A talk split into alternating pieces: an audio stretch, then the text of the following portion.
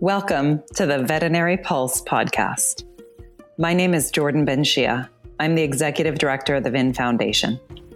Veterinary Pulse is the heartbeat of the profession. Join us as we talk with veterinary colleagues about critical topics, from student debt to mental health, and share stories. Stories connect us as humans, as animals, as a veterinary community.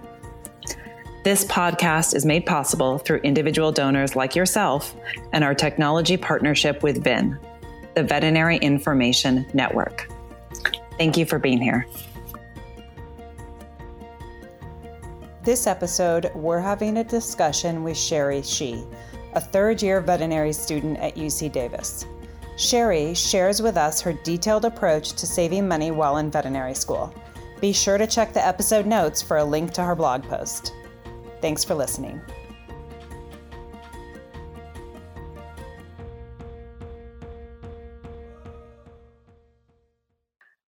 Hi, Sherry. Thanks so much for being with us today. Thanks so much for having me. How were you first introduced to the VIN Foundation? Um, I was introduced through VIN itself um, with the summer internship, or we calling it a VINternship that uh, VIN did for veterinary students this summer. I knew about VIN since I was a first year vet student, but I wasn't introduced to VIN Foundation until this past summer and know the difference about them now. Yeah, we've mentioned this on a couple different episodes, but uh, VIN did a great um, job this summer with helping uh, students whose plans had gotten sort of derailed due to COVID and the pandemic and created a lot of internships for a bunch of different VIN students. And the VIN Foundation has been fortunate to work with a few different students. And so we're, it's been really exciting getting that hands on experience. And Sherry was one of those students. So we've been thrilled to work with you as well. When did you first realize you wanted to be a veterinarian? Was there an aha moment? Was it gradual? How did it how did it come to be for you? There wasn't really a aha moment per se. is always something I've been interested since I don't know, very young, elementary school maybe.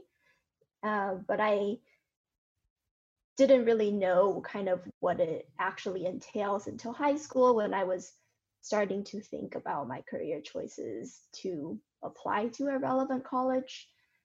Uh, I tried to shadow at a few vet clinics, but were rejected because I was not 18. And so I ended up doing more um, adoption and nonprofit agencies, such as Cats in Need, that is often in um, PetSmart, and just kind of talking to people to see what um, the education requirements and time it would take, cost it would be, and what kind of colleges I would apply to to get there. And after some research and looking into other careers, I just kind of decided I should make a decision since um, I would need to prep for any sort of vocational school so early on, essentially in high school, that it seems inefficient to me to just to not have a plan since that would um, take more time down the road. So I just kind of went with what I was most interested in out of other all my career options and vet it is. You recently wrote a blog post for the VIN Foundation website about saving money while in veterinary school. Have you always been inclined to save to focus on saving? Yes, I have actually. My mom is very into saving and repurposing things and thrifting. And I just kind of grew up around that environment of how could I kind of get what I want without spending too much for it.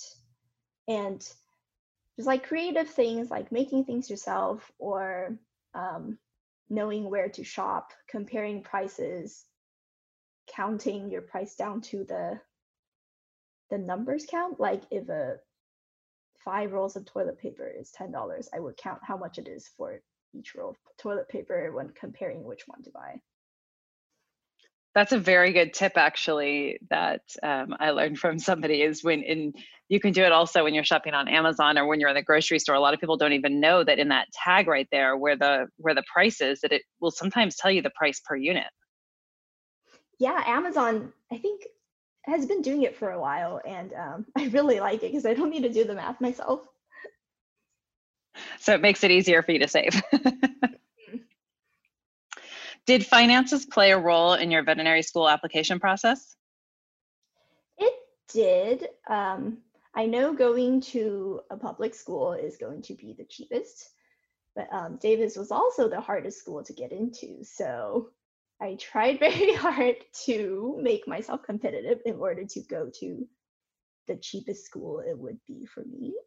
Um, though I did, of course, consider private um, vet schools and out of state, though my my first choice has always kind of been Davis, both because it's a great school and it is going to be the cheapest for me. So you were a California resident when you applied? Yes. Would you mind sharing with us sort of a few of your tips and how you go about managing your living expenses while being in veterinary school? Yeah. So I think probably the um, main thing is to know what you're spending on because that's kind of the starting point before you can even start saving is to know what your where your money is going so i like to keep a chart of everything i spent money on in a month just an Excel sheet. Doesn't have to be anything elaborate. I don't really use any external apps either. Um, I just write down everything I spent money on, what it's for, how much it is, and I kind of analyze my own spending patterns over time to see where I could potentially save on. And for me, the biggest category is food, uh, which can often be the highest expense for students and I guess everyone after rent. So I like to food prep and I like to cook all my own food because eating out is expensive and I think frozen food tastes horrible.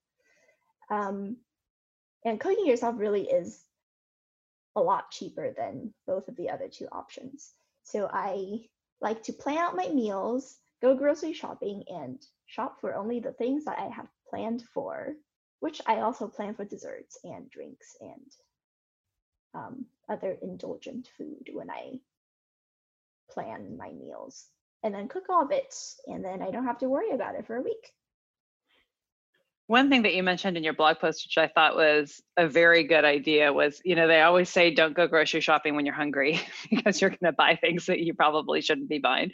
But one thing that you mentioned in your blog post, which I think speaks to that and sort of set yourself up for success with that, is to buy things that you know you're going to want to snack on. So if it's chocolate or something else that you know that you might want to indulge in, it might stop you from going out to purchase that later and sort of having an a impulse snack buy. Yeah i actually started doing that because i used to not include snacks into my meal plans and i would just end up being very hungry after school and buying things. And um, when i did my my calculations at the end of the month it actually came out to be almost as much as my groceries itself. So i was like okay i need a different solution for this just your for the moment snack purchases? Yeah. Like um, wow. a, a boba or a drink would be five dollars, and like a slice of cake is almost five dollars too. And my groceries without um, ingredients for snacking comes out to like 20 25 dollars every week or two weeks so just four drinks of boba would exceed that so it's like okay i need to increase my total grocery budget but decrease the amount of spur of the moment snacking. And that would lead to a total lower cost for my food spending. Wow, that's really impressive. Uh, we will definitely link to the blog post in our episode notes. Can you give us an example of sort of what a week of food might look like for you? I mean, somebody hearing you say that you spend 20 to 25 dollars a week on food their mouth might hit the floor because that could easily be one meal for somebody eating out yeah so um in the blog post i actually do have a chart of one week of my meals that was like two weeks ago when when i wrote this um so for breakfast i would have hash brown eggs bacon almond milk. I don't tend to drink coffee, not much of a coffee person, but I do drink a lot of boba. Um, for lunch, I had a black bean and cheese salad, and I ate the leftovers of the previous two meals for dinner. And my snack for the day was a mango smoothie, which was actually the highest cost of all the ingredients for that day. Black black beans are about a dollar a can that you can make an entire salad that will last me at least two days. And potato is very cheap too. It's like five pounds for three dollars. Eggs, about a dollar and a half for twelve. Almond milk, depending on where you shop, can be between one to three dollars. But the mango that I used for the mango smoothie was seven dollars for a uh, forgot how how big the bag was for the entire bag, which I know would make into multiple smoothies, but that was still kind of the big spending for that meal. And um, I just make a ridiculous amount of this. I use like the entire five pound of potatoes, and then I just eat the same thing for the next two days. Though I did prepare chips and dip and a fresh strawberry soda as my snack for the next two days. And then on Thursday, because I started on Monday, um, I made pancakes and fresh strawberry syrup, as in like I boiled the strawberry in sugar for the syrup. A green garter salad, bacon wrapped asparagus from the leftover bacon, easy over eggs, and more pancakes, which I ate for the next two days. And then the last thing for that week is um, Japanese curry, which I make from the concentrate chunks that I buy from Amazon. And Japanese curry typically lasts me almost an entire week, so I have not cooked in a while. And um, for snacks, I had boba, which I buy the dried boba from Amazon. It was about seven dollars, and it made me definitely more than seven cups. So boba comes out to be about a dollar per cup.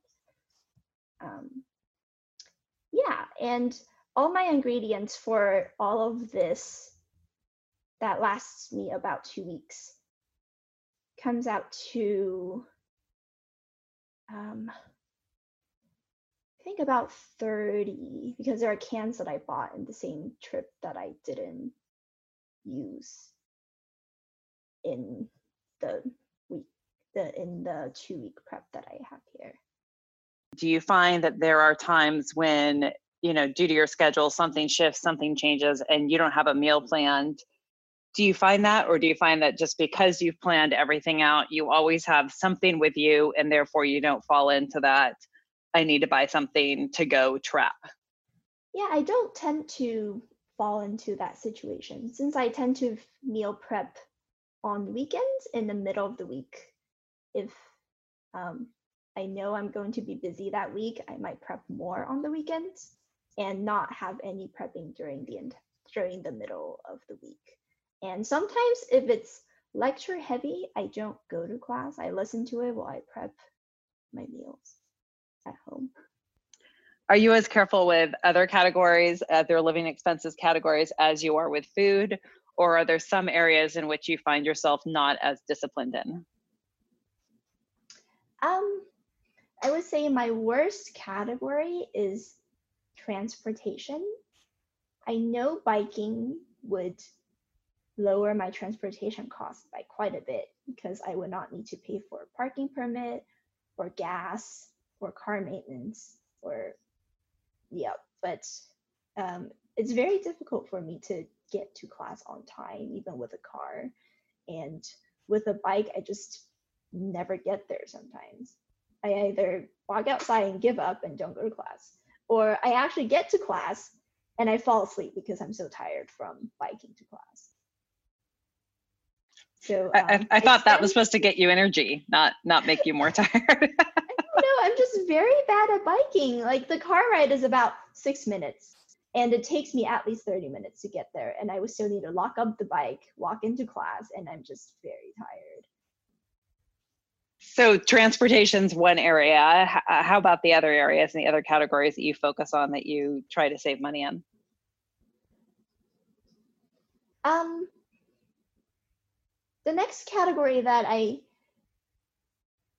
kind of focus on would be entertainment, which is basically everything that's not a necessity that I buy. So like clothes, because like I, I don't actually need more clothes, I just would like more. Or clothes for my cat, collars for her, cute carriers, um, games, gaming consoles, things like that, because it becomes the next biggest spending if I don't uh, track it carefully. I kind of like to make sure I only spend things for fun that I make during that month as an income. But I like to have a part time job while I'm in vet school, and I try very hard to keep my extravagant spendings within my income for that month so I don't actually have a deficit from spending on things that I don't need to.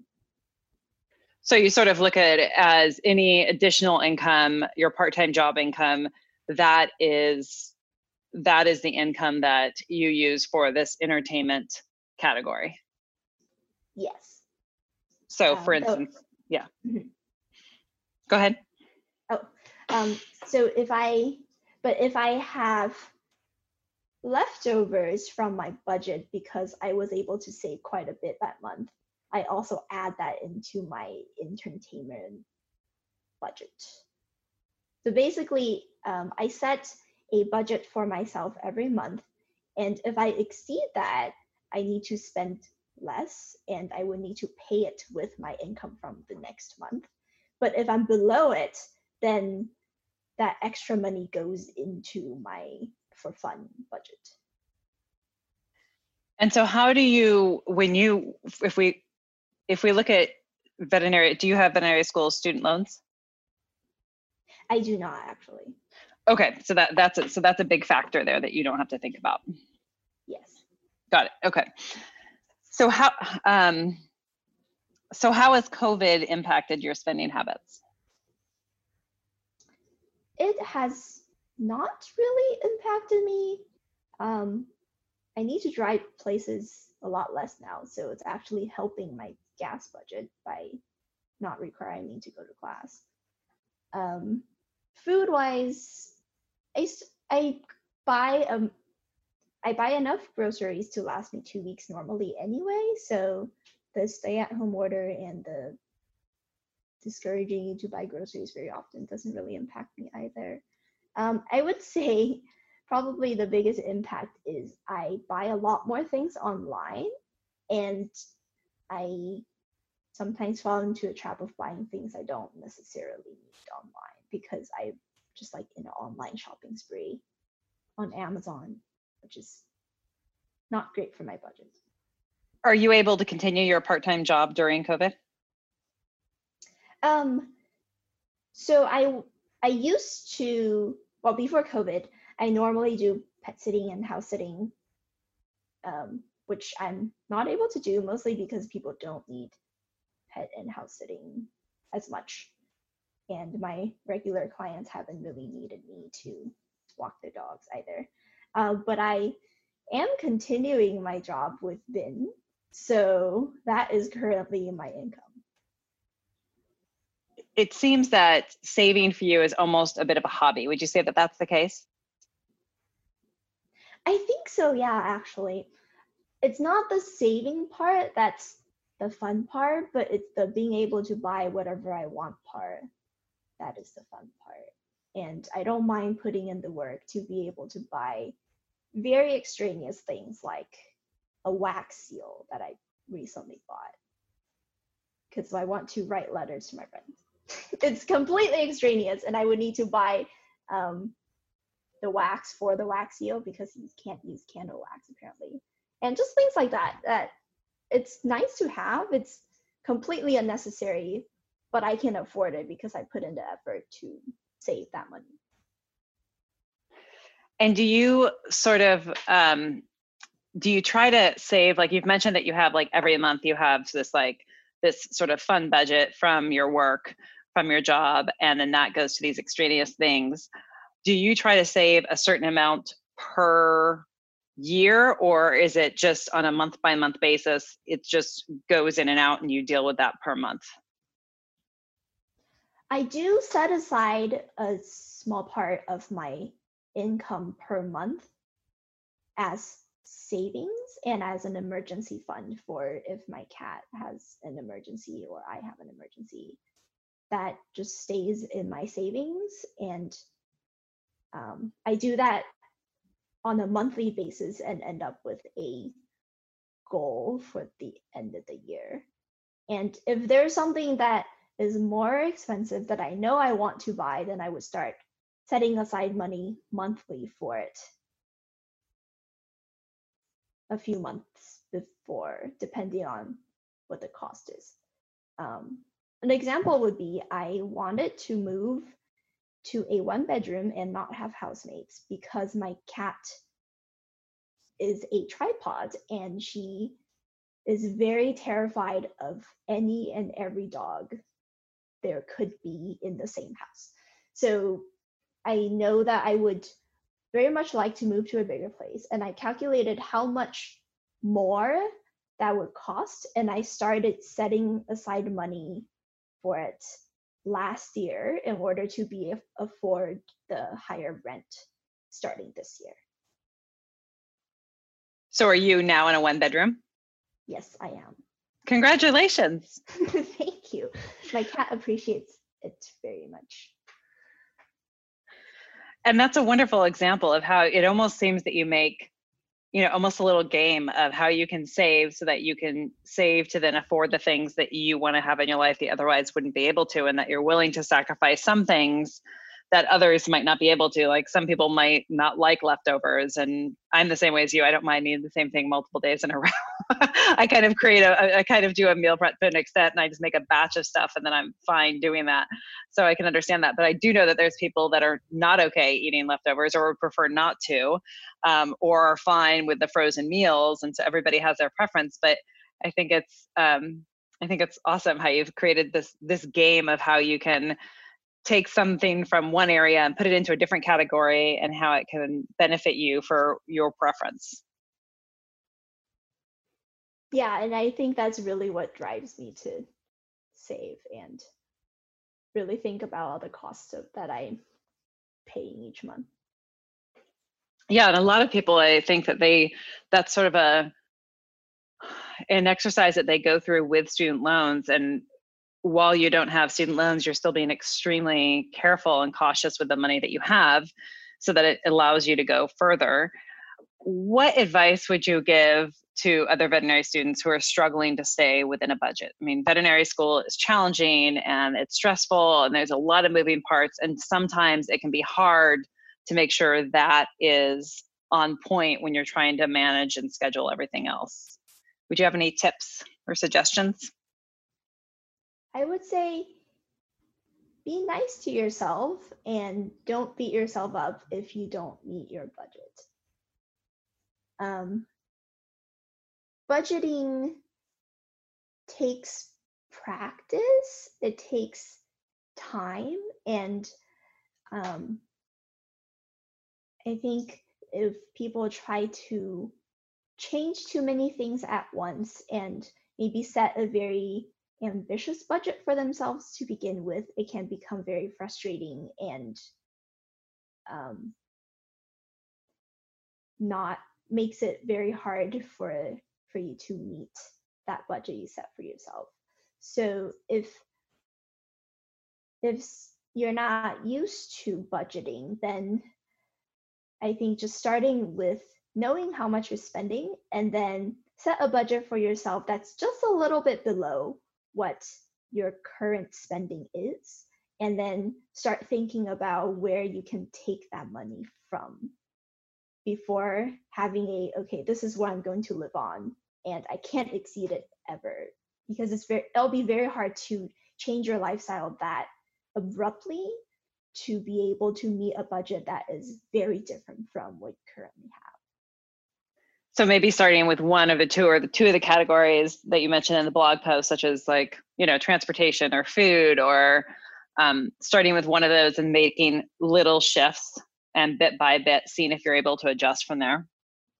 Yeah definitely. Start with one or two that you think you are able to accomplish and try it out see if it works. And if it does great. You can try out a different thing. And if not then think of a different idea that you want to try and see if that works it it comes down to a lot of trial and error i think and um, so like don't be afraid to experiment, but also don't beat yourself up if it doesn't work.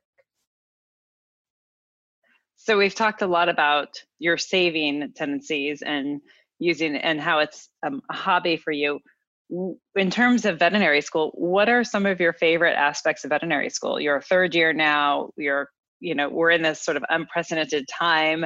How are you finding joy in the midst of this amidst this veterinary school year and, and what areas of the of veterinary school are you enjoying? Um, I think I think I can say that now as a third year, but I like to kind of see my goals slowly become realized. Um, first starting veterinary school, I'm like, oh, there's so much information. I don't know if I'll be able to learn all of this in four years. And it's it's quite overwhelming and stressful sometimes, wondering if I'll be able to do it. But starting third year and just kind of comparing what I knew two years ago to now, I can definitely say that I know a lot more now than I do then, and um, appreciate that I have gotten somewhere is nice. Um, and that if I was able to do this in two years, then in another two years, I will hopefully be able to be an actual doctor. Um, another aspect I really like is just kind of the community and camaraderie that I have, everyone has with their their class. Um, it's just like uh, this is such a high stress environment, but everyone in it is understanding and supportive, and it's just very nice to be around others that are um, supported and understands what you're going through. Wonderful. Uh, one question I like to ask everybody as we sort of wind down each episode is do you have a secret talent? And if it's not a talent, something that you like or enjoy doing that others might not know about you. I mean, I suppose we could say people might not know how much you enjoy saving money, but is there is there another talent besides that? Um, and maybe that's the one. I mean, maybe we've just revealed this whole talent for you in a blog post and a podcast episode. But I'd love to hear if there's a secret talent that you'd like to share. Um, I like to sew clothes a lot.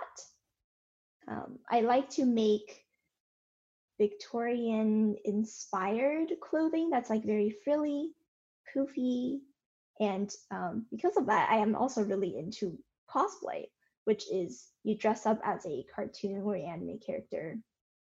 The whole wigs and makeup and costume and going to conventions, all that. Wow, and that's probably shifted a lot because of COVID. Are you still able to connect with that community? Um, definitely no conventions, and I don't foresee any conventions for a while either. I've just been home and working on my costumes at like 300 miles an hour. I have enough costumes to wear to wear a different one to four days of con for like the next three years at this point. But and that would all be part of your entertainment budget, right?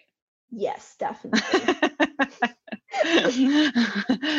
so we have pink outfits for the cats, a cat, and then we have and then costume sewing. Yes. I actually make quite a few of her of my cat's outfits too, so that's it's kind of the same budget because I buy the same fabric and then I make us out matching outfits. That's adorable. well, thank you so much for sharing your story with us, Sherry. It's always great to get insight on, um, you know, how people manage their finances, and I think you've taken a really innovative approach, and you've taken something that can be really stressful and scary and uncertain for a lot of people, and you've kind of turned it into a fun game, and you've inspired me to look at mine in different ways. And I, I really appreciate you sharing your story. Thank you so much.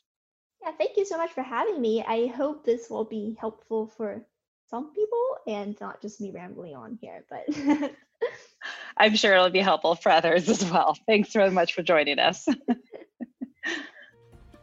Thank you for joining us for this episode of the Veterinary Pulse.